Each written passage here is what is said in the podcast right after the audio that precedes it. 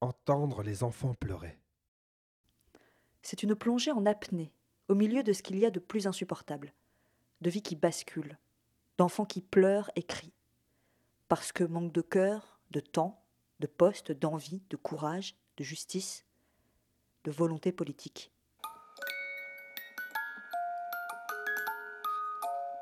À l'Escar, centre Emmaüs, mardi 26 mars. Blandine.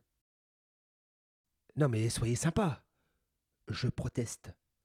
On vous donne la parole. François file le micro longtemps. Et vous revenez encore mettre le bazar? Ça devient une habitude. Après chaque projection de Je veux du soleil, une bande débarque sur la scène, déploie un étendard, arrache le micro, gueule dedans, des anti-spécistes, des anti-nucléaires, des anti-polices, des anti-tout. Il y a quoi ce soir au cinéma? Contre les placements abusifs d'enfants. Je lis sur la banderole.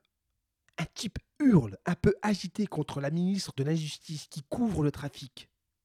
Avec courage, François s'est écarté d'un bond pour ne pas être pris en photo là, au milieu du happening, tandis que tout le gouvernement et le président lui-même est accusé de complicité.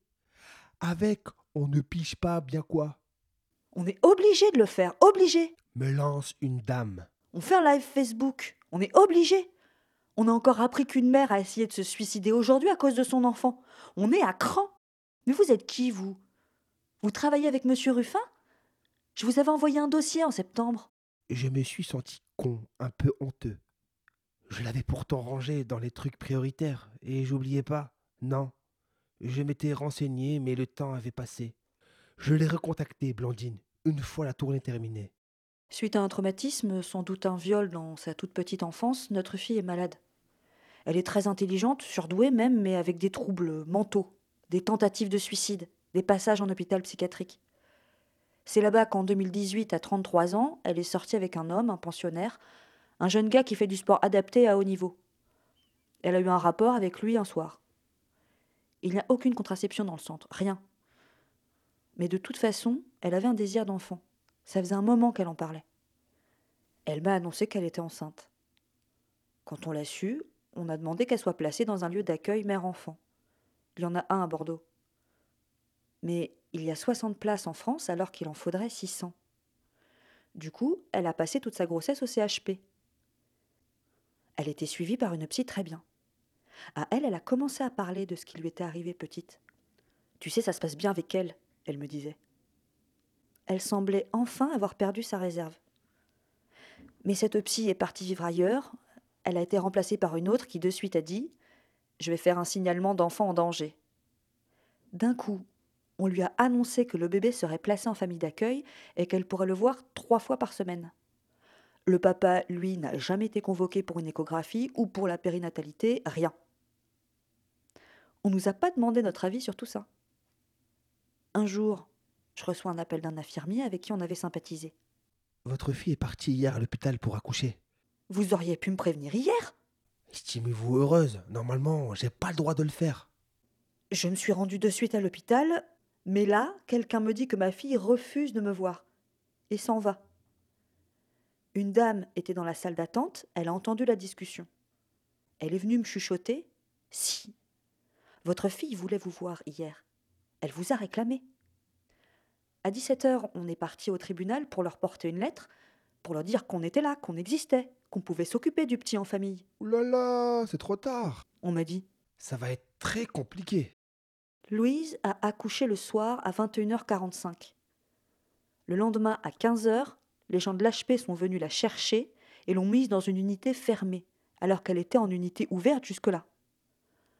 Moi, pendant ce temps, je suis allée à l'hôpital avec Jérôme, le papa du petit, pour qu'on puisse le voir. Mais on nous a dit non, qu'on ne le verrait pas. C'est ce jour-là, ce 28 mai 2018, à la naissance de mon petit-fils, que j'ai découvert les placements abusifs. Le 2 juin, le bébé a été pris par l'ASE, l'aide sociale à l'enfance. Je ne l'ai jamais vu. On ne sait pas du tout où il est. Selon la loi, la mère doit savoir où il est, avoir des photos de son environnement. Mais non, rien de tout ça. J'ai appelé un docteur que je connais bien à Marseille qui a pu avoir accès à tout le dossier.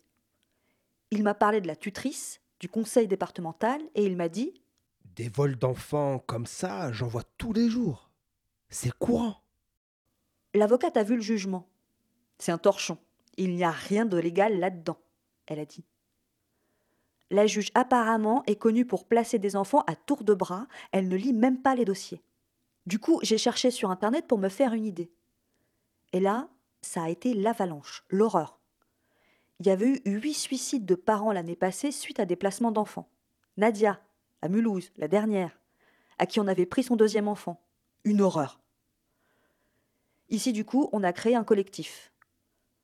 Quand les Gilets jaunes sont sortis, je me suis postée au rond-point avec ma pancarte contre les placements abusifs. Je l'ai aussi écrit sur mon gilet. Quelqu'un est venu me voir. Ah, moi aussi, je suis concerné. Et moi aussi On s'est aperçu que 300 familles étaient concernées dans le 64. On cherche un avocat pour nous défendre tous.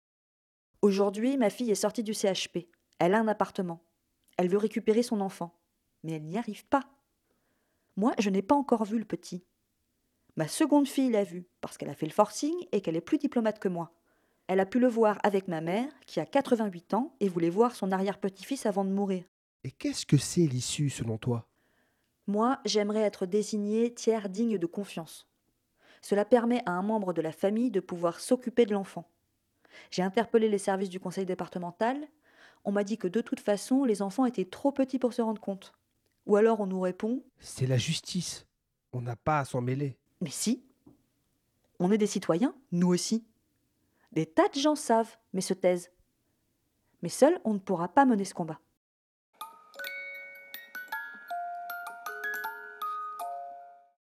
Après ce témoignage, je m'interrogeais. Le souci, c'était quoi? Le placement abusif d'enfants ou les droits des personnes handicapées? Handicapées mentales.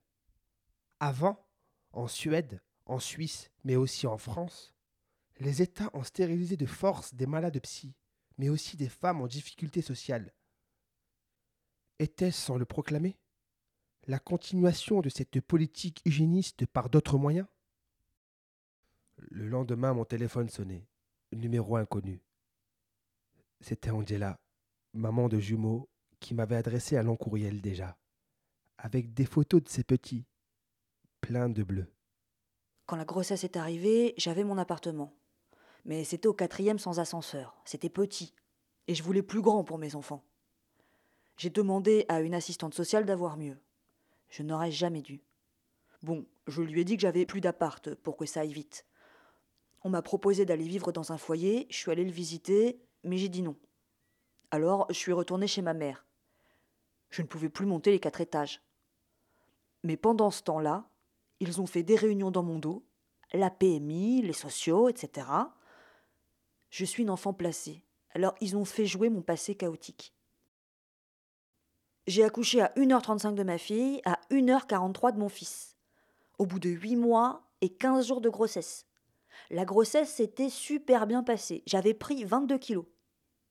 Mais ils sont arrivés à 5 dans ma chambre, avec des assistantes sociales, deux policiers, deux policiers dans la salle d'accouchement.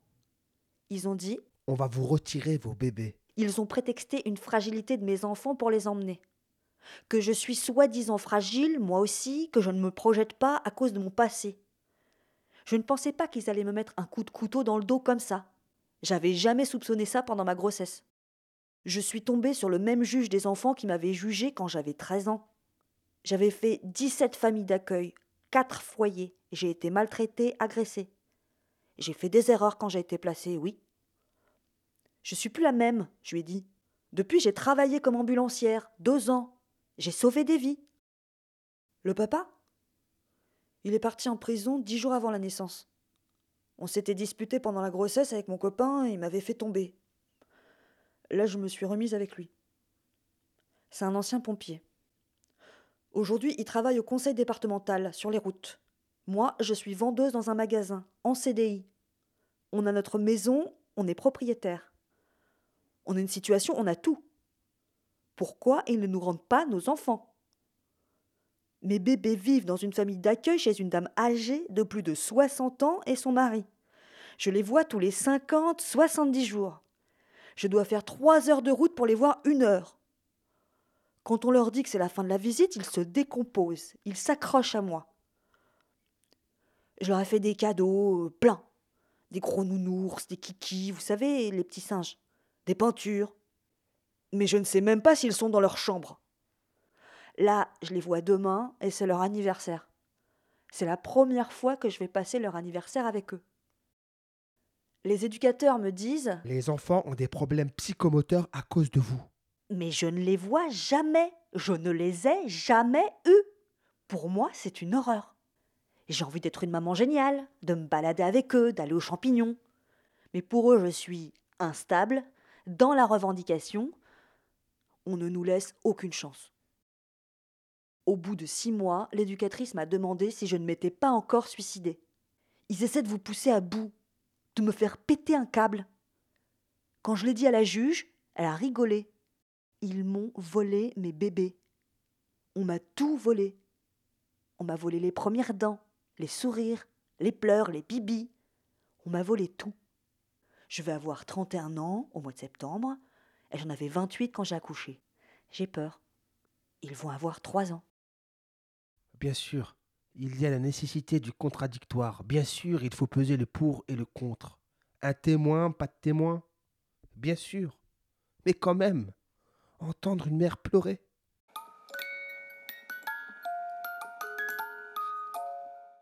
Tu as vu Lady Bird? C'est un film de Ken Loach. Avec notre rédac chef, député, réalisateur, il faut toujours qu'on finisse au ciné. C'est dans l'Angleterre du temps de Thatcher. Dans ce climat de chasse aux pauvres, une mère de famille se fait retirer ses gosses par une assistante sociale qui la harcèle.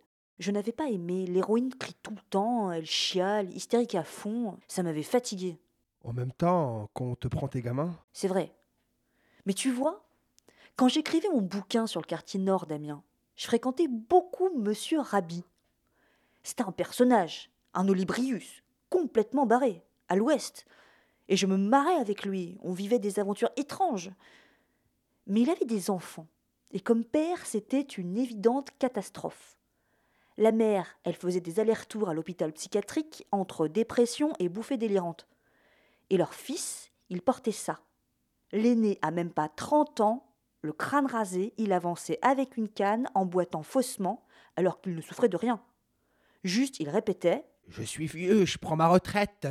Ses propos bizarrement, c'était à la fois fort intelligent et tout à fait incohérent. Et un dimanche, Monsieur Rabi m'invite à un couscous en je sais plus quel honneur. Il y avait deux jeunes femmes, jolies comme tout, mais surtout très calmes. Un discours construit, me parlant de leur formation, aide-soignante et infirmière. Je te présente mes filles. Me lance Monsieur Rabi. Je n'y croyais pas au début. Il me faisait souvent des farces. Et elle jurait tellement avec le reste de la famille. C'est un neveu à lui qui m'a éclairé. En très bas âge, à 2-3 ans, l'aide sociale à l'enfance les avait retirés, placés en accueil à la campagne. Ce jour-là, je me suis dit, là, c'est visible. Parfois, les services sociaux, ça marche. Ça fait basculer des destins, du bon côté. Et même, ça rapporte à la société. Parce qu'aujourd'hui, avec leur métier, elles sont utiles. Bref, le rédac chef est mesuré sur le sujet. Le placement est parfois une bonne chose. Faut pas jeter le bébé avec l'eau du bain, etc. J'écoute la leçon. C'est le patron. Mais justement, je réplique. Il ne s'agit pas de condamner les placements en général, seulement les placements injustifiés. Il me laissait bosser, mais j'ai bien deviné une moue. C'est qu'il n'entendait pas les mères pleurer.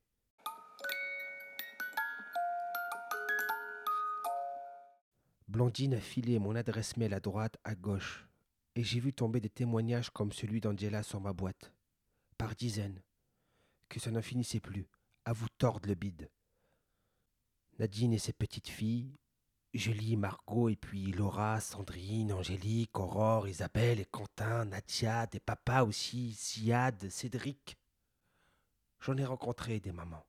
Laetitia Deschamps, Catherine Doman, femme battue qui fuit le domicile avec son bébé Dorian, gamin dont le père va réclamer la garde onze ans plus tard, pour demander son placement en foyer. Des histoires déchirantes de familles déchirées, de gens paumés, et les lettres de gamins, bouleversantes, qui pleurent l'absence de leur mère. Et ça va durer pendant des mois, ces appels au secours sur ma boîte. J'ai rappelé Blandine. De toute façon, les journalistes qui s'y collent, ils abandonnent, ils n'y croient pas, ou c'est trop dur.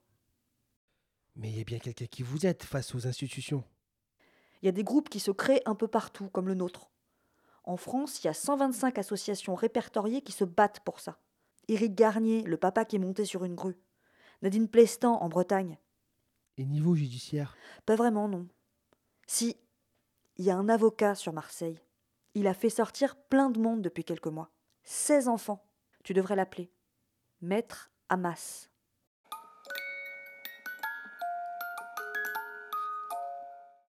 Il m'a de suite planté le décor, Michel Hamas. Avocat au droit bancaire, catho, la messe tous les dimanches, pas franchement à gauche, il prévient. Mais j'aime bien sa franchise, directe.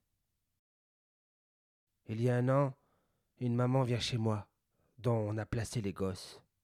Moi, je suis juriste, j'ai juste fait mon boulot comme un avocat civiliste, avec un argumentaire des pièces que j'ai communiquées en amont au juge. Un travail carré, quoi. On gagne. Puis arrive une deuxième maman, puis une troisième. Et là, je me heurte à des situations d'une violence inouïe. En huit mois, je découvre un autre monde. C'est un film, celui de l'ASE. Pourtant, en tant que pénaliste, j'ai vu des cas très lourds. Un type qui a mis 96 coups de couteau à sa femme enceinte, une femme égorgée devant ses enfants, une autre décapitée. Mais, à mon sens, rien n'égale la violence de ces placements d'enfants. Avec candeur, avec une voix douce, on dit à une mère. Voilà, je vais prendre votre enfant et vous ne le verrez plus qu'une fois par mois pendant une heure.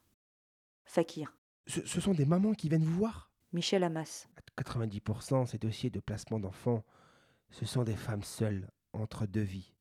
J'en ai revu une ce matin. Elle a été violée chez elle par un gars qui frappait à la porte un soir. Le type entre, la somme, la viole. Elle se réveille dans une flaque de sang et de sperme. Elle est choquée, hospitalisée pendant deux ou trois jours, et finalement a besoin d'être soignée deux semaines. Elle a un copain, une maison, un travail, un enfant de deux ans, un autre de quelques mois. Et que dit le juge devant elle? Il va falloir que je place vos enfants. Plutôt que de dire On va vous accompagner, on va vous aider à passer cette période et à garder vos enfants. non, on place une violence sans nom. Fakir. Mais c'est possible, légalement, de retirer un enfant comme ça? Michel Hamas. Le gros problème, c'est que le juge des enfants s'occupe à la fois des crimes et des délits commis par les mineurs, et de la protection des enfants en danger. Les dossiers bleus sur son bureau, le pénal, les voyous, c'est 80% de son temps. Les dossiers roses, l'enfance en danger, c'est 20%. Donc, il va vite, très vite. Il ne fait que du pénal et son rôle auprès des enfants battus, qui ont des problèmes, il n'a plus le temps de le remplir. D'autant qu'en général, c'est un poste de début de carrière. On y reste un an, deux ans. On met sur ces postes qui vont décider d'une vie entière des gens qui ont 24 ans, qui n'ont pas d'enfants, qui n'ont pas vécu. Ils n'ont qu'une connaissance vague des dossiers. C'est partout pareil. Des petits jeunes sans recul, qui font confiance à l'ASE. Ils délèguent tout aux assistantes sociales. Fakir. Elles ont une vraie vocation, en général, ces femmes. Michel Hamas. Mais elles ne sont pas psy, et rendent pourtant des avis qui touchent au psychiatrique. La mère est trop proche de son enfant, elle a une relation trop fusionnelle avec lui, il faut casser ce lien. Il faut travailler votre parentalité. Ces rapports, ça ne fait que empirer les choses. Parce que quand un parent à qui on a pris son enfant est fou de rage, hystérique, eh ben oui, il a envie de casser les deux bras de la personne qui a permis ça. On fait comme si les assistantes sociales étaient formées à tout, pour tout. Et je crois qu'il y a une raison profonde à ça. Tout le monde s'en fout. Les gamins placés, c'est une population qui n'intéresse personne. Des gamins de cité, des misérables. Fakir. Ça n'explique pas pourquoi le système fonctionne ou dysfonctionne peut-être de la sorte. Michel Hamas. Je ne comprends pas vraiment. Le premier réflexe, c'est le placement. Plutôt que de prendre des gants et du temps, on détruit le lien familial. Fakir. Les parents peuvent voir leurs enfants quand même. Michel Hamas. Les premiers temps, il est fréquent que les parents ne voient pas l'enfant pendant 3-4 mois. Puis, tu vois ton gamin une fois par mois, une heure, en milieu médiatisé. Parfois, on leur interdit même de prendre leur enfant dans les bras. Ils sont là, à un mètre, mais ils ne peuvent pas. J'ai une mère, elle habite à Marseille et doit aller une fois par mois à Agen pour voir son fils, sans pouvoir le toucher. Mais les parents deviennent fous. Ils ont du sang dans la bouche quand ils parlent aux travailleurs sociaux, aux dames de l'ASE, en face d'eux, et quand ça sort les injures. Le enculé de ta race. L'ASE fait un rapport. On ne peut pas lui rendre son enfant. Il est agressif et vulgaire. Et c'est bon, il prolonge le placement. Fakir.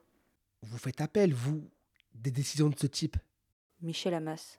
Ah oui, je le fais. Là, j'ai fait appel aujourd'hui d'une décision de placement. Mais la justice étant ruinée, je passe dans six mois. Pendant ce temps-là, l'enfant va être en souffrance, il va pleurer quand il va voir sa mère, et l'ASE va le dire dans son prochain rapport. Fakir. Ces placements, à la base, ils sont justifiés selon vous? Michel Hamas. Sur dix cas, il y en a trois, je dirais, où il faut absolument placer. Les parents ne peuvent plus assumer l'éducation d'un enfant. Ou alors, ils baisent leur enfant. Des violences abominables parce que ça existe aussi. Pour quatre autres, ça me semble abusif, dans le sens où on aurait pu faire autre chose. Les placer chez les grands-parents ou chez l'autre parent s'ils sont séparés ou effectuer un contrôle au domicile. Ça s'appelle une AMO, une aide éducative en milieu ouvert. J'ai 80 dossiers en ce moment. Dans aucun, une solution alternative n'est envisagée. Sans doute par manque de temps, de moyens, la routine. Et puis je dirais qu'il y a trois cas sur dix dans lesquels le placement est injustifié. Une injustice crasse. Préconiser que l'enfant doive être retiré à sa famille avec des arguments comme Les devoirs ne sont pas faits. ou Il mange tout le temps au McDo. non.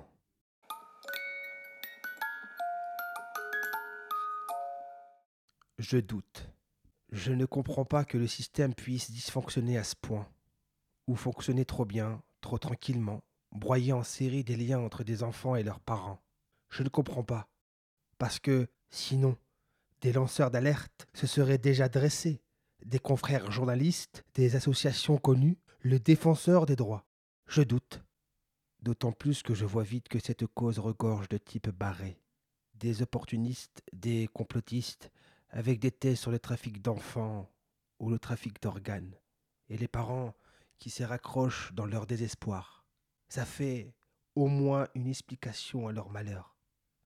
Mais des gens sérieux, les plus sérieux des gens sérieux même, qui ne font que compter, ont dénoncé ce scandale. Oh, ils l'ont dénoncé sans crier, avec leurs mots de gens sérieux.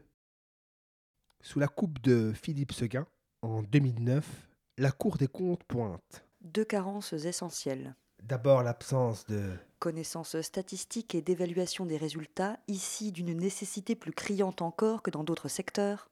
Ensuite, Il apparaît difficilement envisageable que des atteintes importantes aux droits des parents ne soient pas décidées par un magistrat.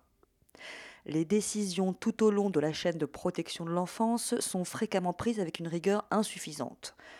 Au moment de la prise de décision, les décisions engagent l'avenir des jeunes et portent atteinte aux droits des familles. On s'attendrait donc à ce qu'elles soient soumises à une procédure stricte comprenant une évaluation sérieuse. Ce n'est pas toujours le cas. côté financier. 6 milliards d'euros. À l'époque, 9 aujourd'hui.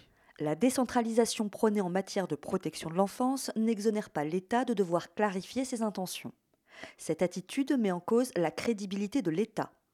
Il ne s'agit plus d'apprécier la qualité des actes et des hommes, mais l'efficacité d'une politique.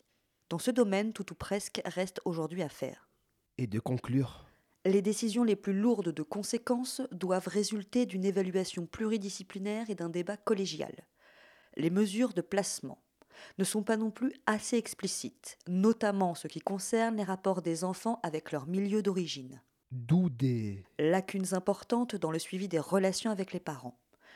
Déjà fragilisés par les difficultés qui les ont conduits à être protégés, ils sont alors victimes d'une forme de maltraitance institutionnelle. Le mot est lâché. Dans un rapport on ne peut plus officiel, le seul à avoir été publié sur le sujet.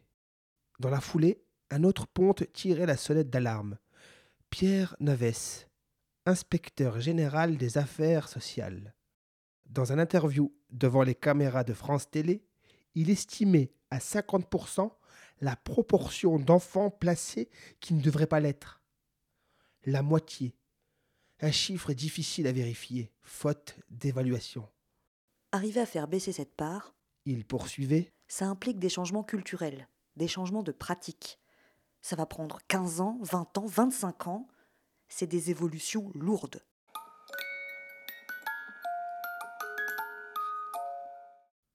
Tu devrais en parler avec Martine. C'est une copine, assistante sociale. Elle bosse à l'ASE. Vincent me suggère ça. Un lundi midi en déjeunant à Fekir. Martine est référente ASE. Elle suit les jeunes placés en foyer ou en famille d'accueil. Fournit au juge pour enfants les rapports.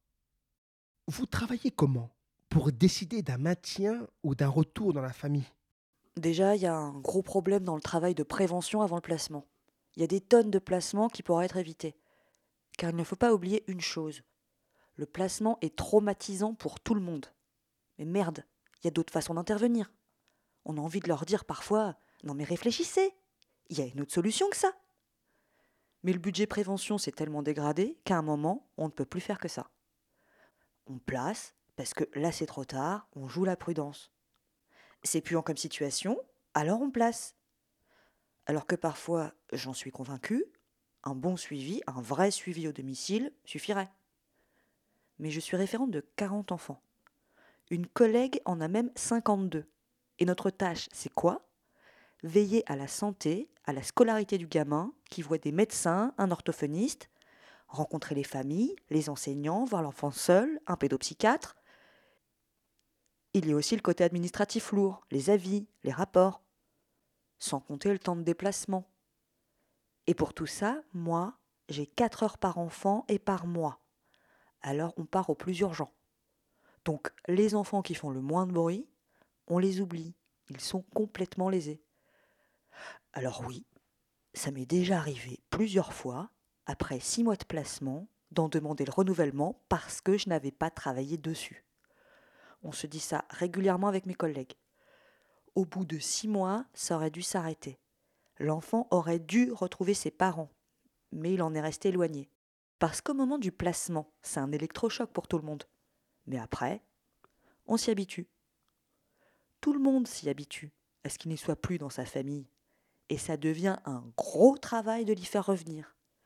Or, ce sont des gamins qui n'intéressent personne et des parents qui n'ont pas les moyens de se défendre. Il y a une vraie violence institutionnelle. Il t'en faudrait combien pour bien bosser des cas à suivre? Si j'en avais que 10, oui, je travaillerais différemment. Je pourrais prendre la voiture, emmener les parents voir leurs gosses à 50 km. Attends, je regarde ma liste de jeunes. Elle cherche dans ses dossiers. Oui, euh, c'est sûr.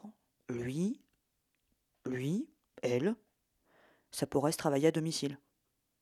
Parfois, un placement est ordonné, mais je peux pas, moi, me permettre de dire aux familles c'est honteux, c'est pas justifié. Enfin bon, le côté placement abusif, c'est sans doute pas aussi massif. Mais le plus choquant pour moi, c'est qu'une fois qu'un enfant est placé, c'est compliqué de le faire sortir du placement. Le placement rassure tout le monde. Dans le coin, on reste marqué par l'affaire de la petite Cléonie, morte sous les coups de sa mère et de son beau-père. L'école avait fait un signalement, mais aucun travailleur social n'avait rencontré la famille. Les parents avaient fait de la maison un huis clos, tous les enfants étaient maltraités jusqu'à la torture. Entre la PMI, l'hôpital, l'ASE, comment ce cas est passé à la trappe? Donc, placé, c'est la sécurité. On ouvre le parapluie. Le juge ne contredit jamais ce que vous préconisez? Non, franchement, le, le juge ne va pas à l'encontre. Lui non plus, il n'a pas le temps de faire autrement. Et ma responsable valide ce que je fais. Elle lit si c'est bien écrit, mais sur le fond, elle ne bouge rien. Je peux induire tout le système en erreur. Ça nous met dans une toute puissance les référents ASE, c'est vrai. Il n'y a aucune analyse de nos pratiques, aucune évaluation, rien. Pas de supervision, pas d'échange. Vous avez été formé pour ça? Ben non. On a une formation pourrie, franchement. Quand tu vois qu'une AS peut bosser au CE du personnel de Disneyland Paris ou à la protection de l'enfance avec le même diplôme, tu comprends que ça ne fonctionne pas.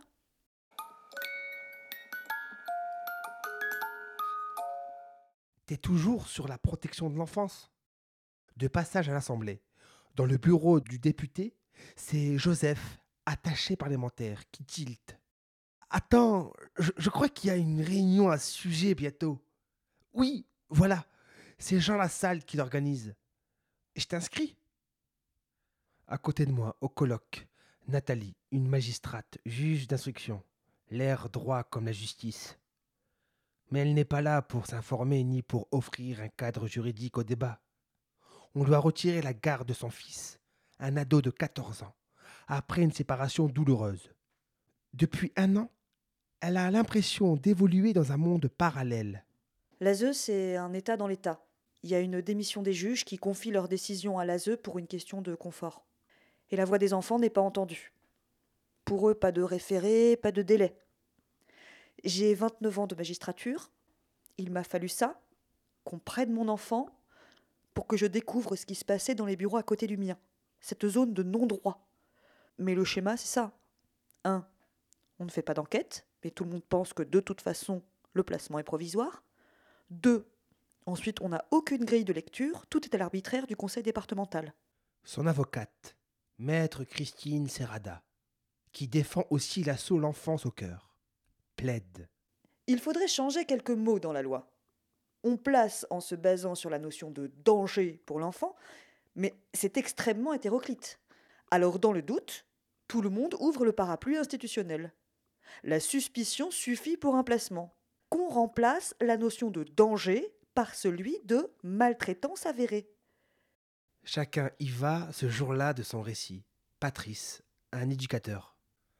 Un enfant que je connais bien a été mis en placement à 4 ans parce qu'il se faisait pipi dessus tous les matins. La maman le défendait, se défendait, mais pas moyen de se faire entendre. Il a fallu huit mois pour comprendre qu'il était violenté par un autre enfant à l'école et qu'il se faisait dessus le matin en arrivant. Mais l'institution n'a pas voulu reconnaître son erreur. Fakir. Je glisse une hypothèse. Cette enquête bâclée, ça ne prouve pas qu'il y a un déficit de moyens pour la protection de l'enfance. Qu'une référente ne devrait pas avoir 40 dossiers, mais deux ou trois fois moins. Je me prends en retour une volée collective de bois vert. Il y en a des moyens. L'ASE, c'est le deuxième budget des départements. C'est pas faux. Il y a des sous, visiblement. Près de 10 milliards pour mémoire. Je passe un coup de fil à Ariel, référente ASE et déléguée syndicale dans la Somme. Qu'elle m'éclaire. Ah, il y a de l'argent, oui, mais il n'est pas bien réparti. C'est-à-dire? Nous, par exemple, on a des frais de taxi énormes. Pour amener les gamins d'un endroit à l'autre, chez un médecin. Comme il n'y a pas assez de chauffeurs pour l'ASE, puisqu'on supprime des postes, on fait appel à des prestataires extérieurs. Et ça coûte la peau du cul. Donc les élus nous demandent toujours de réduire le nombre de postes, mais en fait, ça coûte plus cher. Et je m'interroge alors. Est-ce que plus que le manque de moyens, le souci ce serait pas plutôt le manque de fin L'absence d'un pilotage, d'un pilotage politique, d'un pilotage national qui fixe un cap. À la place de cette gestion à la bonne franquette, les départements qui font leur tombouille chacun dans leur coin, qui s'arrangent en fonction des associations locales, des foyers à remplir.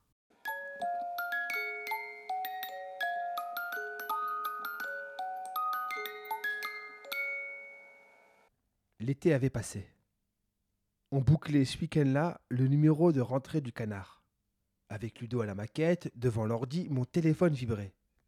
C'était Mylène, une abonnée qui m'avait contacté au printemps pour une histoire de prêt bancaire. Et alors Ça va mieux? Je lui demandais. Oui, enfin non, mais là, je vous appelle pour euh, toute autre chose. Mon fils a un trouble du comportement. Ça a été reconnu par les médecins, mais les services sociaux n'en ont pas tenu compte. Et il a été pris par l'ASE. Ça veut dire euh, aide sociale à l'enfance. Vous connaissez? Je commençais à un peu trop connaître. C'était un enfant précoce qui avait des problèmes de comportement. Il ne tournait pas rond, les médecins me l'ont dit. Il a été diagnostiqué TDAH, trouble déficit de l'attention hyperactivité. Il arrivait à se débrouiller, mais il y avait un manque de concentration, une impulsivité. Les services sociaux lui ont retiré la garde. Mère trop fusionnelle, ils ont dit. J'ai essayé de leur expliquer qu'il avait été diagnostiqué TDAH, mais l'éducatrice ne savait pas ce que c'était. Elle m'a promis qu'elle allait s'y former. Devant le juge, pareil. Il se place au-dessus des diagnostics alors qu'ils n'y connaissent rien. On est en train de monter un groupe de parents sur les troubles invisibles, parce que l'ASE ne les reconnaît pas, qu'elle place les enfants et qu'ils ne sont plus soignés du coup après. C'est le trouble alors, ou l'handicap qui se trouve puni plutôt qu'accompagné. Salima m'avait alerté déjà, son fils. Un amour, un garçon adorable quand il était petit. Avait basculé. À l'école, il avait des soucis de concentration. Il ne se mélangeait pas avec les autres. Il était timide, réservé, dans son coin. Différent. Il a nourri une phobie scolaire. Il faisait des crises de panique. Maman, je vais pas y arriver. Et un jour, il a pété un câble et s'est fait un trou dans la tête avec une paire de ciseaux. Il a été placé juste pour avoir une aide médicalisée pendant six mois. Le juge était très bien. À l'hôpital, on s'est rendu compte qu'il avait une dyspraxie faciale. Il ne voit pas comme toi et moi. Il ne peut pas écouter un professeur et écrire en même temps. Les enfants comme lui, s'ils ne sont pas détectés, ils développent des problèmes d'addiction, de socialisation. Et c'est là que, pour moi, le système a déraillé. Ils auraient dû se dire, c'est médical, pas familial, on va lui confier une AVS pour sa scolarité et le rendre à ses parents. Mais le juge a été remplacé et le placement s'est maintenu. Aujourd'hui au foyer, il vole, il fugue, il fume du shit. J'ai fouillé dans mes notes. Durant le colloque à l'Assemblée, Danielle Langlois, la présidente d'Autisme France, racontait une histoire très proche. Le diagnostic de l'autisme ne fait pas partie des grilles d'évaluation de l'ASE. Elle ne les reconnaît pas. Rachel, une maman, a perdu ses trois enfants depuis plus de quatre ans, alors qu'ils ont été reconnus autistes par le Centre national de l'autisme, comme elle. Mais ils ne voient jamais les troubles neurodéveloppementaux, juste des cas de mère fusionnelle. C'est leur catéchisme. Depuis deux ans, de plus en plus de familles viennent nous voir, osent parler. La parole s'est libérée. Avant, ils vivaient dans la terreur. Le professeur Claude Amonet aussi avait évoqué le syndrome des lairs dans l'os, des bleus et des fractures au moindre choc, mais qui induisent l'ASE en erreur.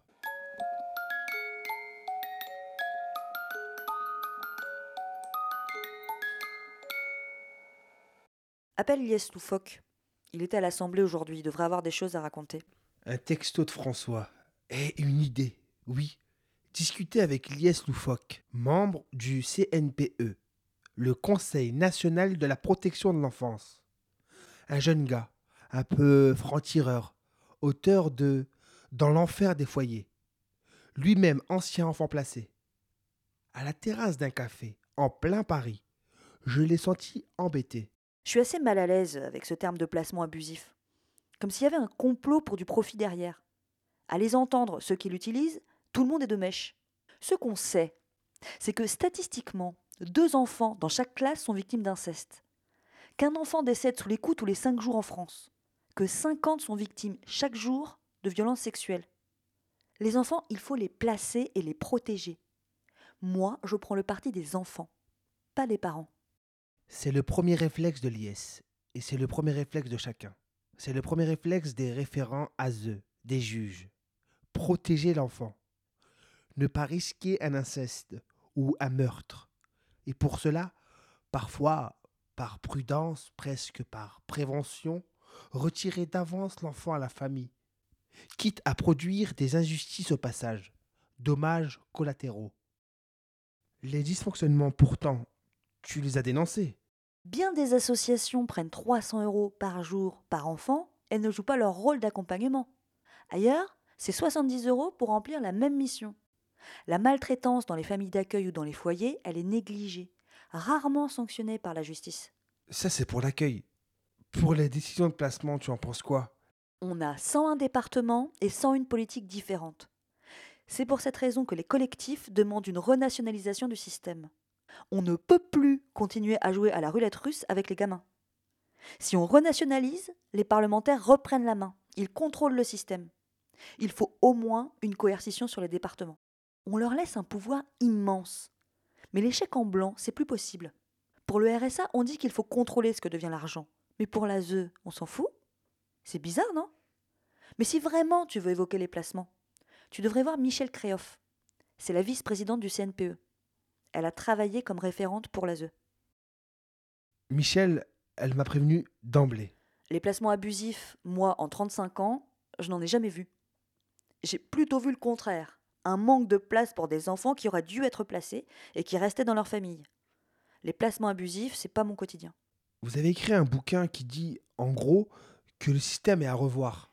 Il faut qu'on arrête de laisser chacun bricoler son diagnostic dans son coin et qu'on crée un outil national d'évaluation des dangers.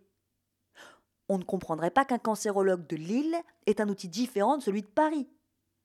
Il nous faut un référentiel national, un langage commun à tout le monde. Les juges pour enfants ou le référent ASE ont un pouvoir sans limite, et ils sont seuls. L'enfant n'a pas d'avocat face au juge. Il faut donc instaurer des correctifs. Il faut des experts, des avocats pour les parents, comme pour l'ASE. Et puis que s'applique la loi de 2016 dans les départements. Un binôme pour évaluer les situations de danger. L'obligation d'aller à domicile pour enquêter. Et sur les troubles autistiques, qu'on les traite avec des soins, pas juste de l'éducatif. Il y a une tendance à placer, vous pensez?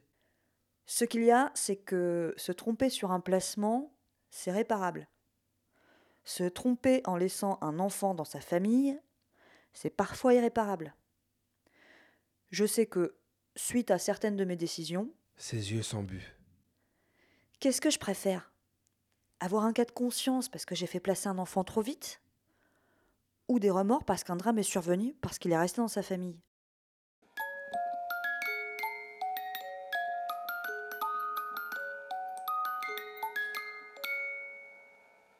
Faut-il, dans les cas de Blandine et Angela, de Nadine, Julie, Margot et les autres, faut-il placer ou non? Ce n'est pas à nous, ici, avec une version de l'histoire, ce n'est pas à nous de trancher. En revanche, on peut, on doit la fermer avec force. Dans ces cas, et dans des milliers de cas, les décisions sont prises avec trop de légèreté, trop de routine, trop de mécanique, comme des dossiers à écluser, trop de différences en fonction de l'endroit. Qu'on mesure cela, quelle décision est plus grave, plus lourde que de retirer un enfant à sa famille? C'est la vie qui bascule. La vie des parents, mais surtout celle de l'enfant. Pour le mieux peut-être, pour le pire, qui sait? Mais ce choix, ce choix crucial, le référent ASE, le juge surtout, ne le traite pas hanté, pesant le pour et le contre, écoutant les parties, creusant toutes les hypothèses, mais presque comme de l'administratif. C'est de cette routine, de cette mécanique qu'il faut sortir. Adrien Taquet, secrétaire d'État à la protection de l'enfance, a dévoilé les pistes de sa grande réforme. Nulle renationalisation, ni même de pilotage. Au programme, la saisine de deux juges pour enfants dans les situations complexes, sans que leur contour ne soit précisé. Et sinon, le soutien scolaire en version numérique, la création d'un album photo pour chaque enfant. Avec pareille ambition, on devrait encore entendre des mères pleurer. Et des enfants aussi, le soir, sur les oreillers de leur foyer.